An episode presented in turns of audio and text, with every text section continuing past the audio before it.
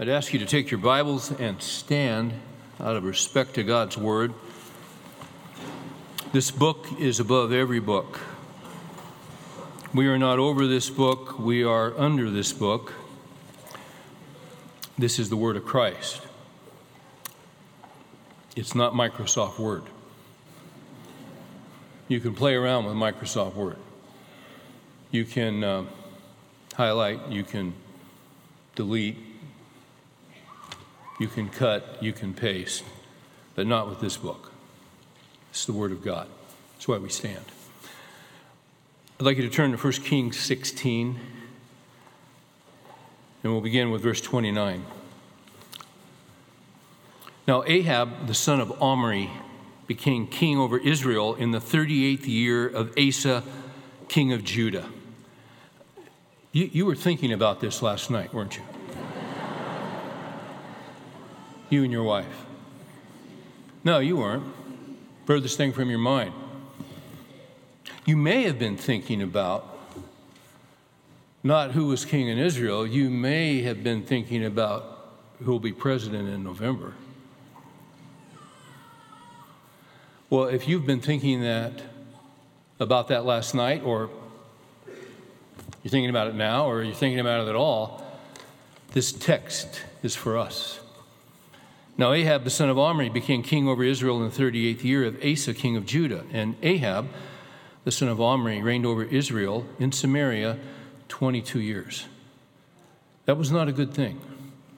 It may have been under Ahab, it may have been under Ahab that the concept of term limits first came up. You say, why would that be? Well, look at the next verse. Ahab the son of Omri did evil in the sight of the Lord more than all who were before him. And all the kings who were before him were evil.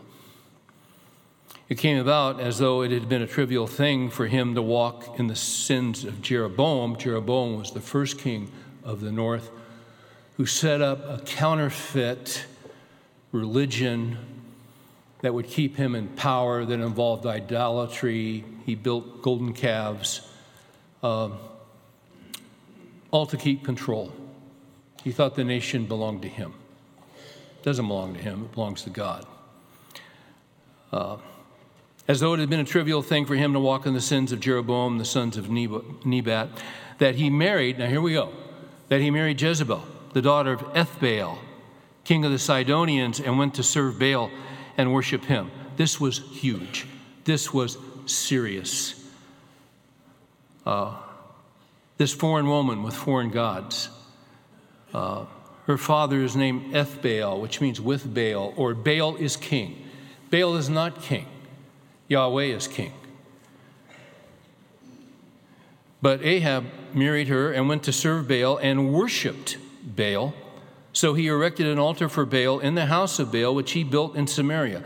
Ahab also made the Asherah, which was another god, a, a, a wooden symbol, fertility religion, evil, perverse. He also made the Asherah. Thus, Ahab, watch this, did more to provoke the Lord God of Israel than all the kings of Israel who were before him. Now, this gets in 34. In his day, Hiel the Bethelite built Jericho. Now, why did he? Well, why did he? Actually, the idea is he, re, he re, rebuilt Jericho. Because if you recall, when Joshua went into the land with the people, Jericho went down. Now, I'm, I want to show you something that's significant.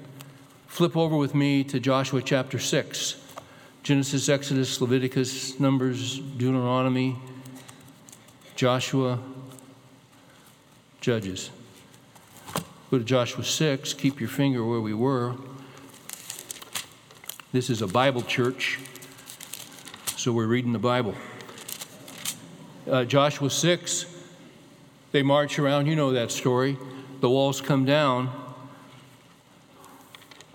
Look at uh, 26 of 6. Then Joshua made them take an oath at that time, saying, Cursed before the Lord is the man who rises up and b- rebuilds this city, Jericho with the loss of his firstborn, he shall lay its foundation, and with the loss of his youngest son, he shall set up its gates. Now go back to 1 Kings 16:34, Hiel got the bid to rebuild Jer- uh, Jericho under Ahab, which Ahab knew was not to be rebuilt. But he was going to rebuild it because he was serving another god, a false god. So Hiel built Jer- Jericho. He laid its foundations, now watch this, with the loss of Abiram, his firstborn, and set up its gates with the loss of his youngest son, Segub, according to the word of the Lord, which he spoke by Joshua, the son of Nun. Hundreds of years later, the word of God was fulfilled. We ignore God's word to our own grief. 17. This was a bad time in Israel. It was a terrible time. Because you've got a king and his wife who are absolutely out of control. Now, Elijah the Tishbite was of the settlers of Gilead, said to Ahab, As the Lord God, the God of Israel, lives, before whom I stand, surely there shall be neither dew nor rain these years except by my word. So it didn't rain for three and a half years. There wasn't even dew on the grass. And there was a reason for this, as we'll see in a few minutes. The word of the Lord came to him, saying, Go away from here why? Because now you're public enemy number one, and they're going to try and kill you. Go away from here, turn eastward, uh, eastward, and hide yourself by the brook Cherith, which is east of the Jordan. It shall be that you will drink of the brook, and I have commanded the ravens to provide for you there. So he went and did according to the word of the Lord, for he went and lived by the brook, brook Cherith, which is east of the Jordan. He ate at Chili's for lunch and Cotton Patch for dinner. That's not what it says. The ravens brought him bread and meat in the morning and bread and meat in the evening, and he would drink from the brook. Everything was good. Ah, but then verse 7 it happened after a while that the brook dried up because there was no rain in the land. We have our comfort zones. The Lord gives and the Lord takes away. And when He takes away, now we got to trust Him for a new supply. So now God has a new supply. Verse 8 then the word of the Lord came to him, saying, Rise, go to Zarephath, which belongs to Sidon, and stay there. By the way, Sidon, where have we seen that before? Oh, up previously. Uh, Jezebel, who Ahab married, was the daughter of Ethbaal, king of the Sidonians. So God says, All right, the ravens, the brook, that's over. I'm going to provide for you another way. Does God ever act strangely to you? Because now what God does is God says, I want you to go into Jezebel's hometown. And I'm going to take care of you there.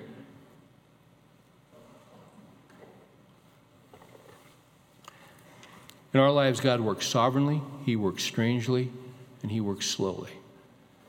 And watch this. Go to uh, Zarephath, which belongs to Sidon, and say there, Behold, I have commanded a widow there to provide for you. Uh, actually, the Hebrew says, I've commanded a large evangelical foundation there to provide for you, and they will give you grants. And no, I've commanded a widow. A widow? Really? A widow. So he arose and went to Zarephath, and when he came to the gate of the city, behold, a widow was there gathering sticks. And he called to her and said, Please get me a little water in a jar that I may drink. As she was going to get it, he called to her and said, Please bring me a piece of bread in your hand. But she said, As the Lord lives, I have no bread, only a handful of flour in the bowl and a little oil in the jar. And behold, I'm gathering a few sticks that I may go in and prepare for me and my son that we may eat it and die. She was in bad shape. Then Elijah said to her, Do not fear. Go, do as you have said, but make me a little bread cake from it first and bring it out to me. And afterward you may make one for yourself and for your son. For thus says the Lord God of Israel The bowl of flour shall not be exhausted, nor shall the jar of oil be empty, until the day that the Lord sends rain on the face of the earth. So she went and did according to the word of Elijah, and she and he and her household ate for many days. The bowl of flour was not exhausted, nor did the jar of oil become empty, according to the word of the Lord, which he spoke through Elijah. Let's pray. Father, we are grateful that you are the God who cannot lie. The scripture doesn't say, it doesn't say that you don't lie, it says you cannot lie. You've never broken your word, you've never broken a promise. Your promises to us never miscarry, ever. Sometimes we have to wait longer than we want to wait. But whenever you call us to wait, you are worth waiting for. The longer we wait, the more we struggle to keep hope. But the psalmist in 130 who was overwhelmed and in the depths,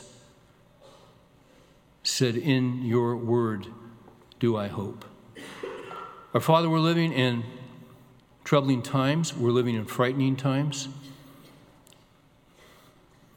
The foundations are being destroyed on a daily basis. But our eye is on you. As Jehoshaphat said, there is nothing we can do we are powerless to stop them, but our eyes are upon you. We say that this morning. We look to your word for hope. We look to your word because Elijah lived in times very similar to our times. Encourage us, give us hope, help us to relax, help us to be thankful, help us not to fear. You've got us. In Jesus' name we pray. Amen.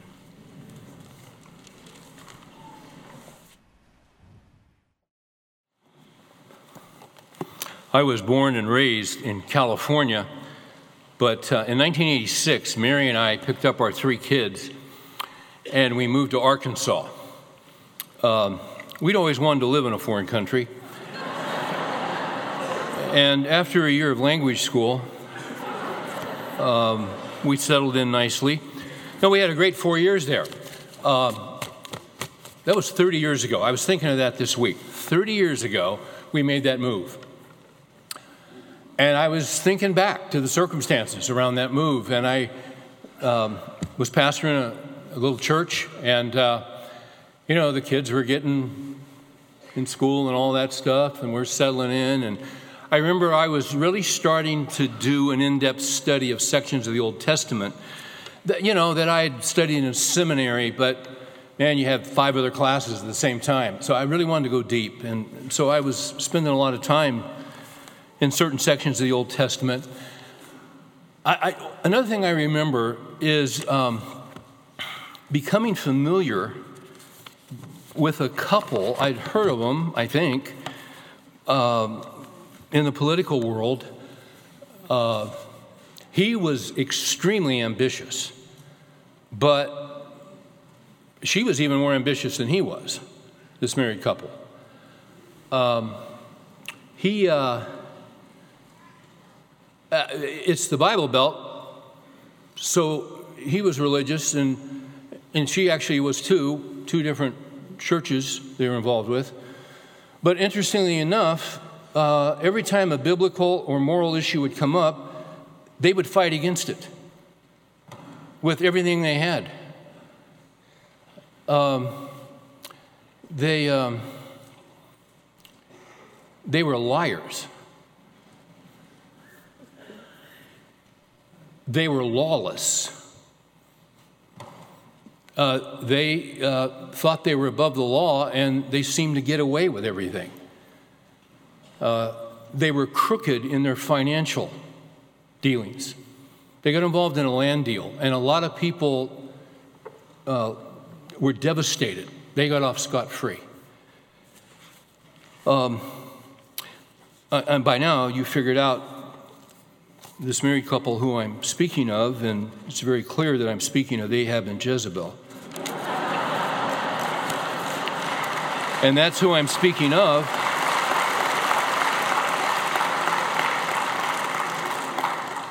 I haven't taught this passage in 15 years. I used to teach it a lot, and whenever I would teach this, people would get upset at me.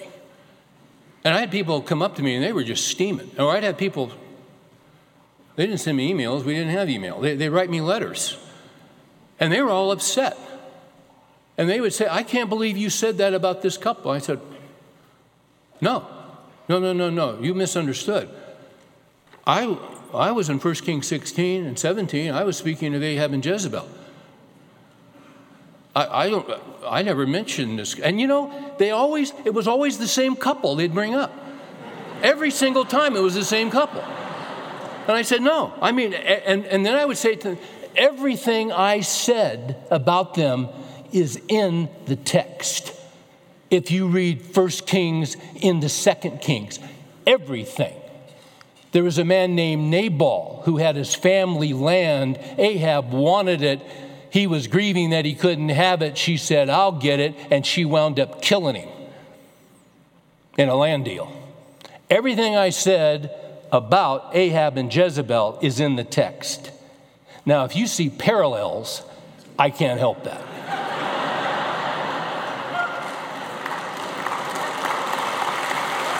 But I'm talking about Ahab and Jezebel. And I would say this if you're upset by that, you better check your heart and your submission to the Lord Jesus Christ.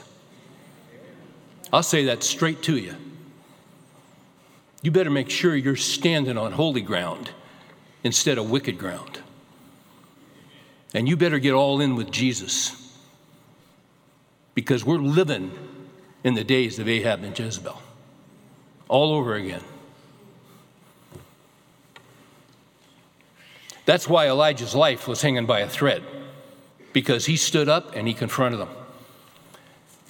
Isn't it interesting that, I mean, if we're really honest, a lot of us feel like our lives are hanging by a thread. Uh, it might be something physical in your life uh, you're dealing with that, you, you know, chemotherapy, you're involved in all that. That these things happen in life. But what I'm speaking of is we're hanging by a thread in ways that we have never, ever considered before, if we're honest. Uh, uh, quite frankly, a lot of us are very concerned because we feel like democracy is hanging by a thread. Um, we know that the Supreme Court is hanging by a thread. And if that goes, we're into tyranny. Uh, freedom of religion. Man, they're after that full time. They just went after the Christian colleges in California. And they relented but they're coming back. Freedom of religion is hanging by a thread. Freedom of speech is hanging by a thread. And you know this, and I know it. Freedom is hanging by a thread. That's not why we need to look at Elijah and what God did in his life. Uh, in James, you say, well, Elijah was a great prophet. James says he was a man just like us. Just like us. Sure, he, he, was, he was a man of, of God and he was used by God. But I, I, tell you, he's fragile like us. He was broken like us. He would get afraid like we would. You see him in a great depression because, uh, because of this woman, Jezebel, at a certain point, and we won't get into that text this morning, but he was in an absolute depression and he, and he ran. Now, he stood up in 1 Kings 17, but he's running for his life later on. Why? Because of who he was up against. Uh, Ahab and Jezebel. Let's talk about Jezebel for a minute. In 1 Kings 18:4, Jezebel destroyed the prophets of God. She killed them. In 1 Kings 19, she threatens to kill Elijah within the next 24 hours. In 1 Kings 21, she kills Nabal in a puppet trial in order to get his vineyard to give it to her husband. Um, turn with me here just real quickly to 1 Kings 21 5. This, this kind of explains the whole deal with this couple in the Old Testament. 1 Kings 21 5, surely there was no one like Ahab, watch this, who sold himself to do evil in the sight of the Lord because Jezebel, his wife, incited him. Now let's go back to 1 Kings 17. In 16, we've heard that he married this woman who was a Baal worshiper, um, and he built an altar for Baal, and he himself became a Baal worshiper. Now, we don't. What's Baal worship? Years and years ago, I uh, spent several days in the Dallas Seminary Library, and all I did was read about Baal worship. I read uh, doctoral dissertations, I, I read, um, I read published books, I, I read archaeological stuff. I, I, read as much as I could find on Baal worship because you see it all the way through the Old Testament. I, I would uh, I'd give you three snippets on Baal worship. We could talk a lot about it, we don't need to, but this will give you a flavor of what Baal worship was and why it was condemned. Number one, Baal worshippers were pro choice after the baby was born. After the baby was born. Uh, that passage in 1634 where it talks about uh, Hiel, who got the contract to rebuild, uh, to rebuild Jericho. Uh, there's, there's among, among biblical scholars, there's a little difference of opinion as to what happened there. It's possible that his, his children died by the hand of the Lord because he willfully disobeyed God, and instead of giving glory to God and obeying God, um, he was going to build that to the glory of Baal. And there, it was prophesied, and they would have known the prophecy. The other, the other possibility is that because there was, the, there was a god called Baal Moloch, uh, there was another king later in the south named Manasseh to show his allegiance to Baal Moloch. Uh, they would have these worship services, and they would have this large iron, uh, cast iron god. You've seen those Buddhas in China. Uh, this, this Baal Moloch would be extended with the hands. They would have a hollowed out cavity. They would build fire two or three days before, and that would be a white hot idol. And to show your allegiance as the drums pounded, and there was all kinds of insanity, and there was demonic, uh, just demonic, demonic influence to show your your allegiance, you would take your firstborn baby and throw it into the hands of that white hot God, and your baby would be immolated to show your love for Baal. You see why God hated Baal? You, you see why God said have nothing to do with it? So we don't have Baal. No, we have Planned Parenthood. And they're Baal. They're absolutely Baal. They cut up little babies and sell their parts. That's wicked. And God will judge them. You can count on it. Judgment is coming. All judgment's been given to the Son. They can repent and turn to the Lord Jesus and have forgiveness of sins. But apart from that, God's going to make that right. So Baal worshippers were pro choice after the baby was born. Secondly, Baal worshippers believed that Baal controlled the environment and oversaw climate change. And you're chuckling. And you're chuckling, but that is exactly the truth. Baal was the storm god. They thought he controlled the rain. They worshiped Baal because Baal sent the rain. They would plant the seed. In order for their crops to go, they would pray to Baal, and Baal would send the rain which is why Elijah shows up and says, Yahweh, God of Israel, says it won't rain. Not only will it not rain, you're not going to have dew on the grass in your backyard. There's not going to be a drop of moisture because God made the earth, God sustains the earth. He waters the earth, He waters the mountain with springs from the earth above, from the skies above. God is the one who owns the earth. The earth is the Lord's and the fullness thereof. We're all concerned about having clean water and taking care. Of course, we're supposed to. Romans 8 says the whole creation groans. If you want to read a balanced thing on ecology, read Francis Schaeffer, Pollution and the Death of Man. It's a brilliant statement. It's wise, it's discerning. What we're talking about is a worship of the environment, and they worshiped the environment. Number two, Baal worship encouraged rampant sexual immorality, particularly homosexuality, and all kinds of perversions that cannot be mentioned here. Uh, Baal worship was very sexual in nature. All the stories of Baal, all the legends were sexual. There was incest. There was, it's about as far as I can go. Everything conceivable and imaginable. I remember being on a plane 20 some years ago. Guy next to me wanted to talk. He, you know, asked me what I did. I told him, oh, I go to church. He told me his church. And um, became very clear, didn't, didn't believe the Bible at all. Uh, they were considering ordaining those who were homosexuals. Had no problem with that. And as we were talking, we were just, you know, we're just, I, I asked, you know, explain this to me. And at a certain point, um, I said, So what are you going to do when it comes to pedophiles? When that comes up. He said, What are you talking about? I said, When it comes up justifying pedophiles' interaction with little kids. He said, Well, that's horrible. I said, It's horrible now. But it won't be horrible in 20 years. He said, Well, absolutely. We would never. I said, Really? Because the arguments that are going to be used are the same arguments you've just given me.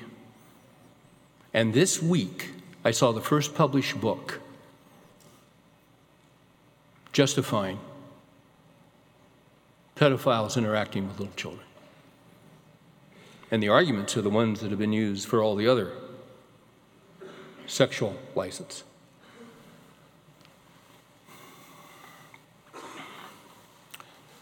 Rick Warren, um, Rick Warren's an interesting guy. He goes places I'd never go.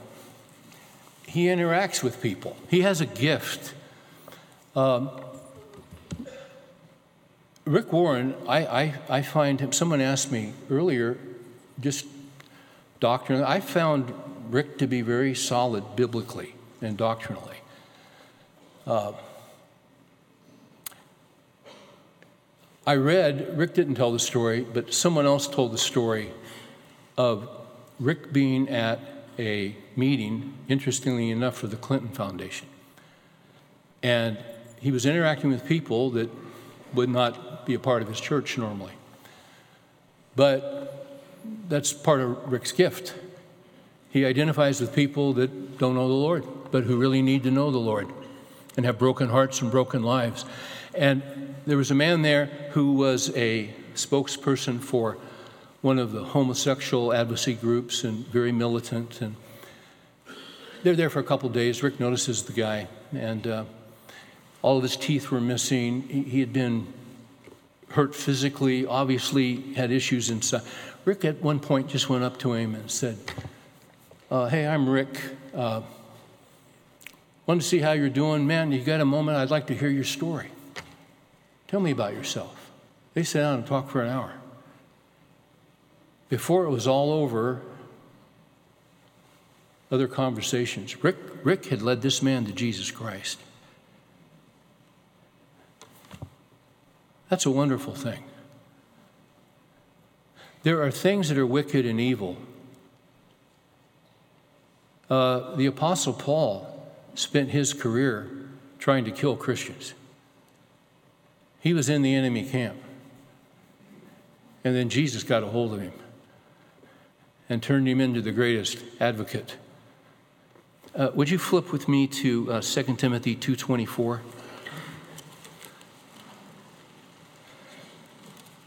The 2 Timothy 2.24, there's a word here, and I'm going to tell you this. I think primarily this word is for me, not necessarily you. 2 Timothy 2:24 The Lord's bondservant must not be quarrelsome but be kind to all able to t- you see that be kind to all Sometimes I have difficulty being kind to those who hold views that I find uh, dishonoring to God. I really have to work on this.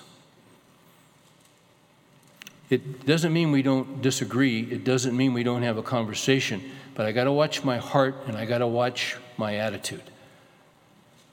And when I'm, I find myself in pe- with people, just in stores, whatever, in different lifestyles, I ask the Lord to help me to be gracious. I'm just being honest with you. The Lord's bondservant must not be quarrelsome, but be kind to all, able to teach, patient when wrong, with gentleness correcting those who are in opposition.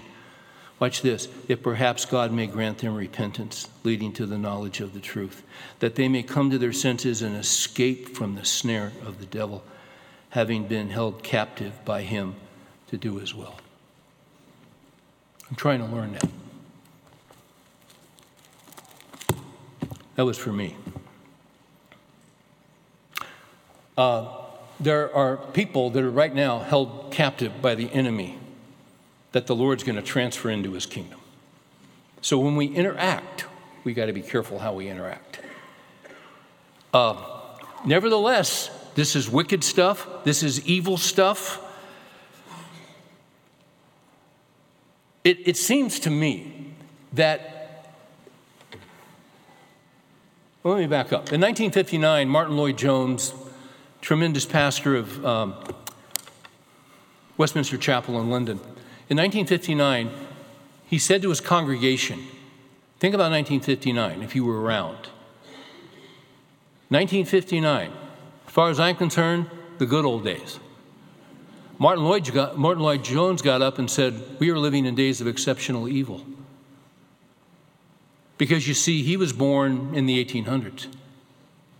And what he saw happen in his lifetime was staggering to him. It was exceptional evil. He wouldn't believe what we're seeing. He wouldn't believe it. Actually, he would believe it. Um, I want to read something from. Uh, it's the wrong book. No wonder I couldn't find it. Anybody have some espresso? I think I need a shot. Ralph Dale, uh, Dale Ralph Davis, Presbyterian pastor, uh, has written on 1 Kings and Ahab. And he makes a statement. Allow me to read it to you. In, in talking about Baal worship and what it entailed and Ahab and Jezebel, he says, This text sobers us with its realism. This is what's real. This is what we're dealing with. And then he goes on and says, How often God's people assess their times, find they are facing cultural decadence, vanishing standards, godless governments, and spiritual compromise, and deduce that things can't get any worse. And our text says helpfully, I think, oh, yes, they can. Evil is capable of exponential progress. And we, have we not seen exponential progress in the last few years? It's been breathtaking how it has accelerated. Uh, he goes on and says this There may be times when you think Antichrist has moved on to your front porch. Yeah. Because you see, Antichrist, when he comes, will be a man of lawlessness. And we're living in times of lawlessness. Those in the highest places are making laws they have no right to make, and they're living above law when everyone else is under law. It's called lawlessness. 1 John 2 says, Many antichrists have gone out into the world. There have always been little antichrist. Ahab was a little antichrist. We're, uh, we're dealing with some little antichrist. But don't ever forget that Jesus is God Almighty and He is most high. He's over all of them, every single one of them. He raises them up and He sets them down. Isaiah 40. He sets up kings, He removes kings. Daniel 2. You say, Steve, things are changing so fast. Yeah, that's Daniel 2. He changes the times and the seasons. He's behind it because he has a prophetic plan for the future and we're on schedule. And he raises up nations and he sets them down. And we can't ever forget that. It looks like it's out of control. It's not out of control, it's under control. And He's working. He's working for the glory of His name and the good of His people. We can't ever forget that perspective. But you don't get that watching Fox News. You don't get that listening to talk radio all day long and get your blood pressure so that you got blood shooting out of your ears. you got to read the scriptures. You got to read the Word of God and you got to put it in your heart. Be still and know that I am God.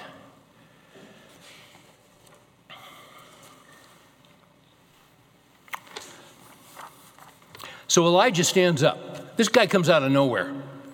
So you got Ahab and Jezebel, they think it's their nation, they're lawless, they're doing all this stuff, this unbelievable wickedness. And this guy just shows up.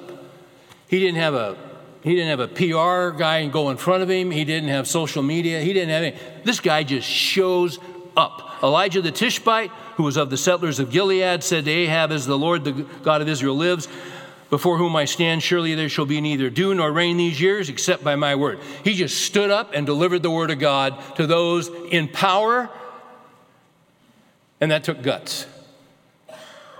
Because, you see, they were killers, and they could have killed him. So much of the Christian life is fighting off fear. To me, it's a huge part of the Christian life. Throughout Scripture, fear not, fear not, fear not. Why? There's always something to fear. In these days, so many of us are hesitant to speak. Why? Because we're afraid what might happen if we speak truth. Now, we want to speak the truth in love, but you got to speak truth. You cannot be intimidated at work. You cannot be fearful. You have to, when it's appropriate, in right circumstances, like, like, uh, like, uh, like setting, uh, wait a minute, Proverbs, like settings of gold in, somebody help me. You know, there's a verse in Proverbs. You know the verse. Ah, like apples of gold in settings of silver is a word spoken in right circumstances. When it's appropriate, when you need to say something, say something. Well, I might lose my job. Well, you might. But where's your trust? Where's your faith? Fear not, for I am with you. Do not anxiously look about you. This is Isaiah 41. Do not anxiously look about you, for I am your God. I will help you. I will uphold you with my righteous right hand. That's either true or it isn't. Someone's got to stand. Someone's got to speak up. Someone's got to be salt and light. He spoke up. Ronald Wallace makes a great observation about wicked times and when they're getting exponentially wicked. He says this, and he's speaking of Elijah. For to see Elijah appear so suddenly reminds us that we not, need not despair when we see great movements of evil achieving spectacular success on this earth. For we may be sure that God, in unexpected places, has already secretly prepared his counter movement. God has always had his ways of working underground to undermine the stability of evil. God can raise men for his service from nowhere. Therefore, the situation is never hopeless where God is concerned. Whenever evil flourishes, it is always a superficial flourish. For at the height of the triumph of evil, God will be there, ready with his man and his movement and his plans to ensure that his own cause will never fail. Uh, it seems like potentially our lives are hanging by a thread. We could lose religious freedom. We could lose this. We could lose this. If you homeschool your kids, maybe you won't be able to. We don't know. We don't know, but you think about it. If you don't think about it, you should. If you weren't depressed when you walked in here, allow me to help you. because this, folks, this is America. This is reality. This is where we are. But we do not fear.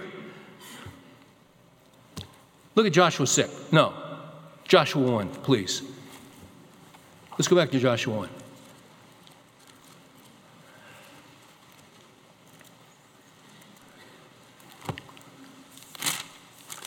So, leadership has been transferred from Moses to Joshua after 40 years of wandering because of the unbelief of the leadership. Uh, they remember they sent 12 spies in and they uh, checked out the land, and those 12 spies, by the way, those 12 spies, uh, Moses was told by God, I want you to pick a man from each tribe, each one a leader among them. They were all leaders. I think that's Numbers 12. So you got 12 guys. Moses, go around find your best guy, your most spiritual guy. Okay. Find the guy who goes to church Sunday morning, Sunday night, Wednesday night. He's always there. Yeah, find that guy. So Moses went to each tribe, found the guys, and those guys go into the land. And they come back and they say it's a great land, it's abundant, it's incredible, what an amazing land. Ah, but there are giants in the land. You know what the giants were? They were idol worshippers the Canaanites, the Amorites, the Perizzites, the termites, they're all in there. and these people were powerful, and they had walled cities, and they had iron chariots, and there were literal giants, literal giants in the land. And 10 of the 12 come back and say, It's a great land, but there are giants in the land, and we can't take them. Can, can anyone here name any one of the 10? No, but we still name our kids Joshua and Caleb. Because Joshua and Caleb said, The Lord will fight for us. By the way, they had just come out of Egypt after 400 years of slavery. God did 10 miracles of his power, which they saw. They crossed the Red Sea on dry land. They didn't even wipe the mud off their sandals. They saw it, they experienced it. They walked across. God took care of them and their little ones and destroyed Pharaoh's army. And these guys, weeks later, are saying, We can't take these Baal worshippers.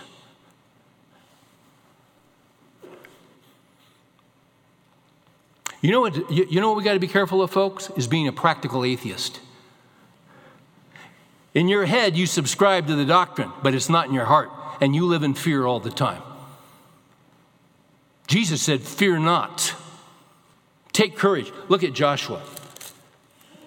Uh, uh, this, is, this is incredible, taking these guys on.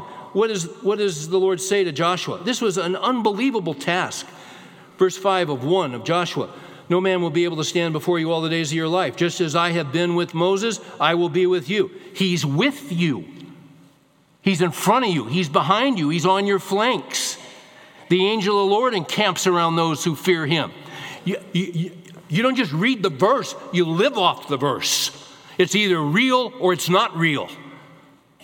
You've got His presence. He makes a way where there is no way. Are you lacking wisdom this week? Ask Him for wisdom. James 1, He said He'll give it to you if you ask Him and wait on Him, and He'll show you. This is what He does. This is the reality of Christianity. And if you don't have that reality, you don't know Christ. So run to Him and get all in with Him. This is no time to be half hearted, it's going to heat up. Be strong and courageous, for you shall give this people possession of land which I swore to their fathers to give them. Only be strong and courageous. Be careful to do according to all law. Be strong and courageous and obey the word of God. And when you don't obey it, confess it immediately. You keep short accounts with the Lord. Eight, this book of the law shall not depart from your mouth, but you shall meditate on it day and night. You keep the word of God in your heart so you have easy access to it. You got some verses that you live off of that enable you not to fear but to trust in Him. This is what Elijah did. He stood up. Um, I couldn't finish my message the first hour, the first service. And uh, so we're going to go to about three. but they're going to bring in Subway sandwiches, so you'll be fine. No, I, I, I, I've cut and pasted a little bit, so we're going to be fine. But, you know, over the summer, um, I've always appreciated the ministry of Os Guinness. Uh, Os is now in his 70s. He is a tremendous biblical thinker, uh, interacts not just in the Christian world. He realized early on that he was not going to be a pastor. He wasn't quite sure what God was going to do with him, but he knew he wasn't going to be a pastor. And he's one of those guys that he's out there. He speaks at major universities and he's a thinker. He knows the scriptures, is a PhD from Oxford. Solid, was mentored by Francis Schaeffer. He's part of, part of the Guinness brewing family. And if you look at the history of that family, there are three strains of the Guinness family. You have the, ones who stayed with the brewery, you have the ones that went in the banking, and then you got a whole string of them that were pastors and missionaries. Os Guinness was born in China. And as I was reading his book, Impossible People, which is a reference, what is that? That's a reference to a man who lived in the 11th century. It's kind of fascinating, this impossible people. It's impossible to find the reference, but I just found it. He says, Why impossible people? The term impossible man was used to describe the 11th century reformer Peter Damian. Dante placed Damian in the highest circle of paradise as a saint. A thousand years ago, as in our own time, there was little regard for truth or for the integrity and purity of the Christian faith. Nor was there much sense of the gravity of sin, so the church was easygoing uh, corruption was rife, and the moral and theological right was pervasive among the clergy and leaders of the church as among ordinary people. Um, Damian called for reform against the most prominent evils. In particular, he attacked the widespread practice of simony, the selling of church positions for money, and the equally widespread ex- uh, acceptance of homosexuality and pedophilia among the clergy. He spoke up. His commitment to Jesus was so fierce that he won the reputation for being, and these are hard words to pronounce, he won the reputation of being unmanipulable, undeterrable, unbribable, and in George Orwell's later term of, term of approval, unclubbable. Clubbable meaning the ultimate in coercion through comfortable conformity. He refused to stay in the club just to keep his life comfortable. Unquestionably, the term impossible man was ambiguous. It could be taken either as a compliment or an insult. No doubt many of Damian's generation admired him for his stand, just as many hated him for his fervor, and many were frustrated and made uncomfortable by what they saw in his positions. In other words, the same term could express admiration or exasperation, as it will again today. But all that was irrelevant to Peter Damian. He spoke, wrote, and acted solely with an eye to the audience of one. We make it our ambition, Paul said, whether in the body or out of the body, to please the Lord. He's the only audience. And this guy was living his life before the audience of one. So was Elijah. That's how you need to live. That's how I need to live. We please him. He could not be deterred by other voices. He was faithful to Jesus alone and above all. His faith had a backbone of steel. He was the impossible man. Impossible. Uh, it could be that we're entering days that we have never seen. Um, I read something this week. Someone said, We have our Christian brothers and sisters in the Middle East being crucified for Christ and being beheaded for Christ, and we're afraid to stand up and speak against encroaching evil. Fear not. Fear not. We need to speak. We need to speak graciously, but we need to speak. Uh, I think one of the voices that God is raising up, and if, if I seem like I'm wandering, I'm not. One of the voices that God raises up suddenly out of nowhere, although he's been around, to me is Os Guinness. I've read Os's stuff for years and years. I've appreciated it. But I, I found out something this week. When, when I read this book, Impossible People, what he's trying to do is prepare Christian people for what's coming. We don't know to what degree it's going to come, and we shouldn't be living in, you know, fear like this all the time. But hard times are coming. So you got to get ready. And that's what this book is about. So, I've read Os for years, but I found out some stuff this week about him that really made this book have authority and encourage my heart.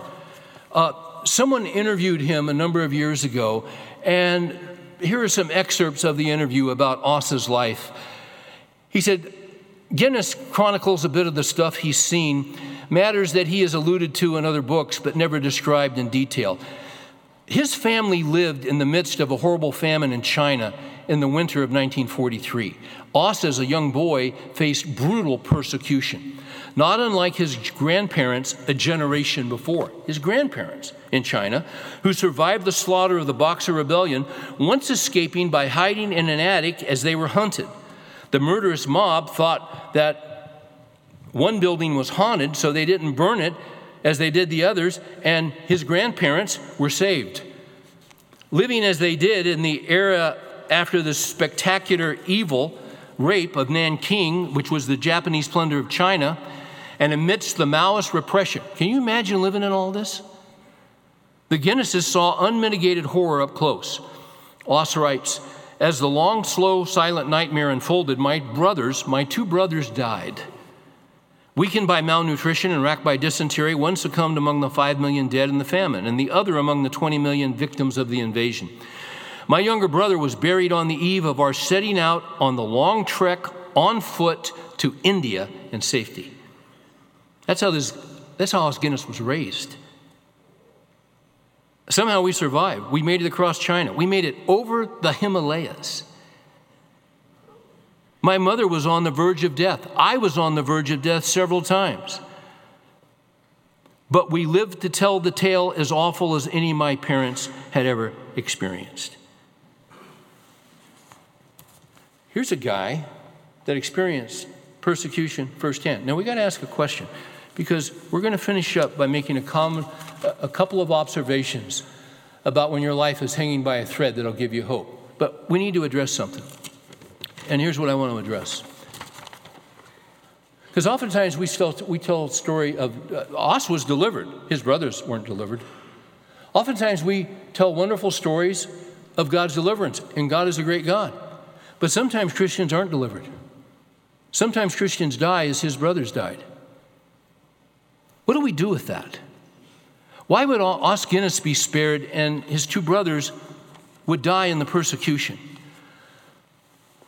A verse that'll help us here is Psalm 139 16, where God says, uh, David says to the Lord, Your eyes have seen my unformed substance. This was before he was born. He was formed in his mother womb. Your eyes have seen my unformed substance, and in thy book, watch this, they were all written the days that were ordained for me, when as yet there was not one of them. What this teaches is staggering.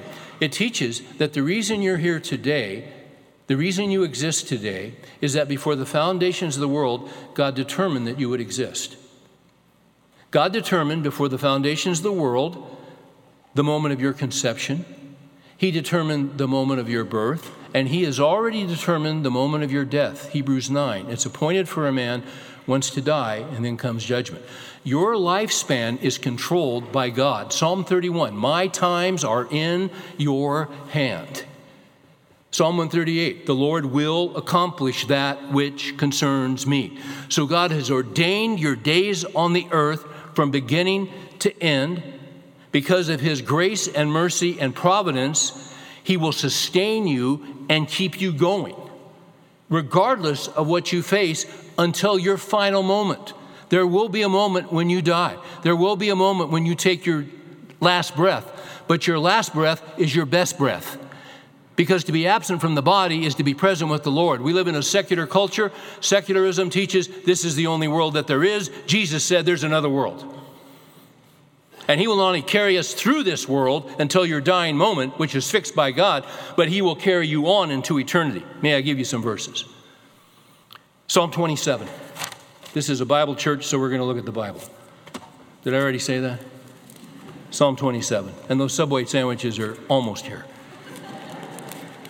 Hey, folks, you, you know I want to give you this? If you're hungry, I'm going to tell you something. You, you, need to feed off the Word of God because our soul needs food to fight off fear. If you're worried about your kids and your grandkids and what's coming, you got to know these verses and you got to feed off of them. Man shall not live by bread alone, but by every word that proceeds out of the mouth of God. So, Psalm 27. Man, what if hard time come? What are we going to do? I get, and I guess what I wanted to say to you is his brothers, God had a plan for his brothers in terms of lifespan that was different than Os's plan. You see, God determines whether we live long or we die early, some die in infancy. God determines that. My life is in his hands. but he'll sustain me. Look at Psalm 27. The Lord is my light and my salvation. Whom shall I fear? Can I ask you that? Who are you afraid of? Somebody at work? Somebody in the government? The Lord is the defense of my life. Whom shall I dread? In Isaiah, you know what the Lord said? He said, I shall be your dread. If you fear me, you don't have to fear man. And I love you. I'm for you. I have been crucified with Christ, and it's no longer I who live, but Christ who lives in me. And the life I live, I live by faith in the Son of God who loved me and gave himself up for me. That's the gospel. It doesn't matter who my enemies are. I don't need to fear them. I need to fear him. The, fear of the Lord is beginning of wisdom. Fear of the Lord is beginning of knowledge. Fear of the Lord is clean. Okay. Psalm 28. this is great. Save your people, uh, verse 9, save your people and bless your inheritance. Be their shepherd and carry them forever. Carry them. He's carried you your whole life. Carry them. In Deuteronomy 1, you know what God says? He said, I carried you like a father carries his little boy. I was carrying my little grandson Holden yesterday. We were at the park and he was, you know, and he, just, he gets up there and he puts his little head on my shoulder. I'm just carrying him. He was good. Then his dad came home and jumped up with his dad, and he his little head down there. He's good. I carried you like a father carries a little boy. He'll carry you through whatever's coming. Isaiah 46, 2. Give me a second. Listen to me, O house of Jacob, and you remnant of Israel you who have been born by me from birth and carried from the womb. Even to your old age, I will be the same. Even to your gray years, I will bear you. I have borne you, I have carried you, I will bear you, and I will carry you. That's the promise of God. All the days of your life on this earth.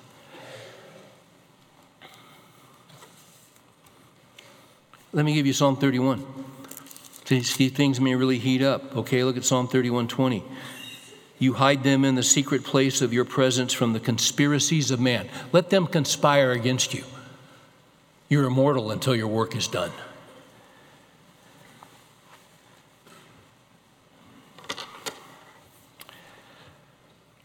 Uh, look at Psalm 48 14.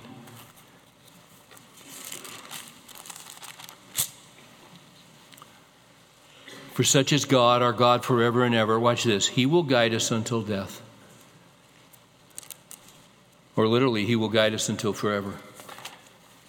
Those are some scriptures you can live off of. So let me finish with giving you uh, three principles. It may be two, it may be three, it may be four. It depends on how fast this clock goes. Let's start with number one. If your life is hanging by a thread, Know that underneath are the everlasting arms. Know it. Deuteronomy 33 27 says, The eternal God is your dwelling place, and underneath are the everlasting arms. So, see, if I take a stand, I might lose my job, and that thread will be cut. Underneath are the everlasting arms. Oh gosh, see, what if this happens and underneath are the everlasting arms? Oh, by the way, what does he do with his arms? He carries he carries. All the days of your life, He will carry. He's got something else. If that cord's cut, He's got something else.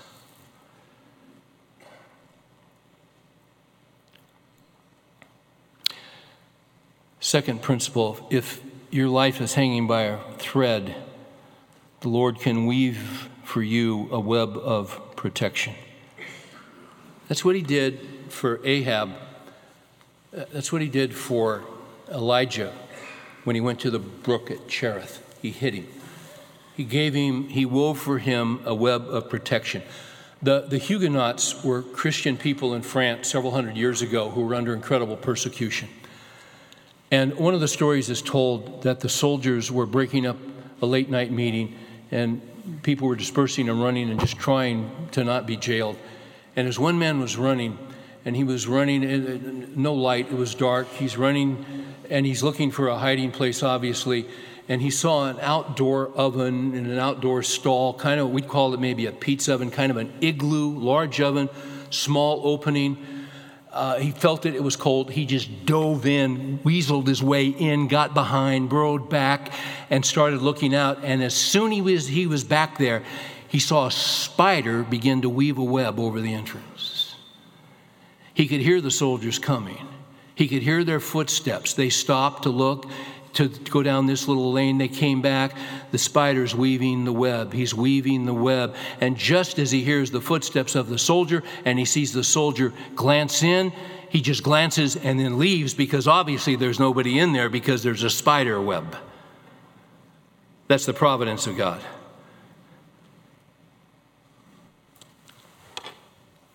God still works, folks. He knows how to take care of his people. Those same Huguenots in France, some of those people on the coastline, there was a point where they were starving. They were fishermen. They'd been fishermen for generations. Late at night, the word got among believers that there was a school of fish in the harbor on the beach. Quietly, they made their way to the beach, took their nets, and there was a school of fish, and they brought them out by the hundreds in the dead of night. By the hundreds.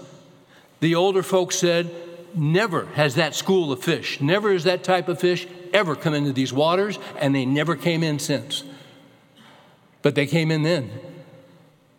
Because God makes a way where there is no way. Number three, the Lord can send an unexpected and unlikely mercy. No matter where you are, He can send an unexpected and unlikely mercy. So, Margaret Laird and her husband, and I'll finish with this. Were missionaries to remote Africa in the 1930s. They went over, they were a young couple. Uh, within the first year, she was pregnant, they were excited. The baby was born, and the baby died within a matter of days. They weren't sure why there were no doctors, they were just so remote. Broke their hearts. When they came back to the States on furlough, she consulted with doctors, told them what happened, gave them the symptoms. And the doctor she really trusted said, When you go back, I would make sure that you take a supply, a large supply of oatmeal, and you take a large supply of uh, dried prunes. Uh, something that simple, I think, could help this. And so she did. And they went back. She had her supply. Another missionary lady at another post, her baby was born, and her baby had the first symptoms had the same symptoms as her baby who had died. So she goes over, takes her oatmeal, takes her prunes, tells her what the doctor said. And the lady fed that and used it and actually used it up, and her baby survived. Months later, Margaret Laird gets pregnant, has the baby, and the baby has the symptoms again, and she's out of oatmeal and prunes.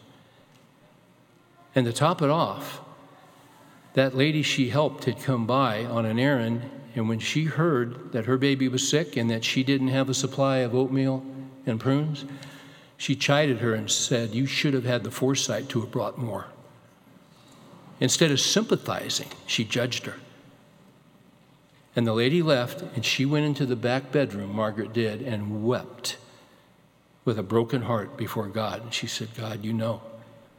You know, I tried to do the right thing. I tried to help her, and my baby's going to die. And she's just broken. You can imagine. She hears the sound of a truck out front. She knows her husband will take care of it. She just she knows they're miners from Portugal who are working in the area. She knows a young man died. He's going to do the funeral service. She can't bring herself to come out. Finally, she puts herself together, walks out, greets them. They're just on their way out. The truck drives off. She is in despair. That truck drives about 100 yards and stops. They put it in reverse and they come back. And that miner rolls down the window and he says, Ma'am, this is, I don't know, this is unusual. I felt I had to ask you about it. We, we, get, um, we get crates of provisions every month from our company headquarters. And one of the crates, every month that we get, has hot chocolate, oatmeal, and you know, dried prunes. And none of the guys like that. Is there any way you could take that off our hands?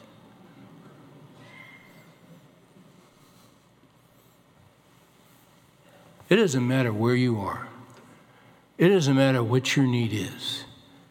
He is the living God.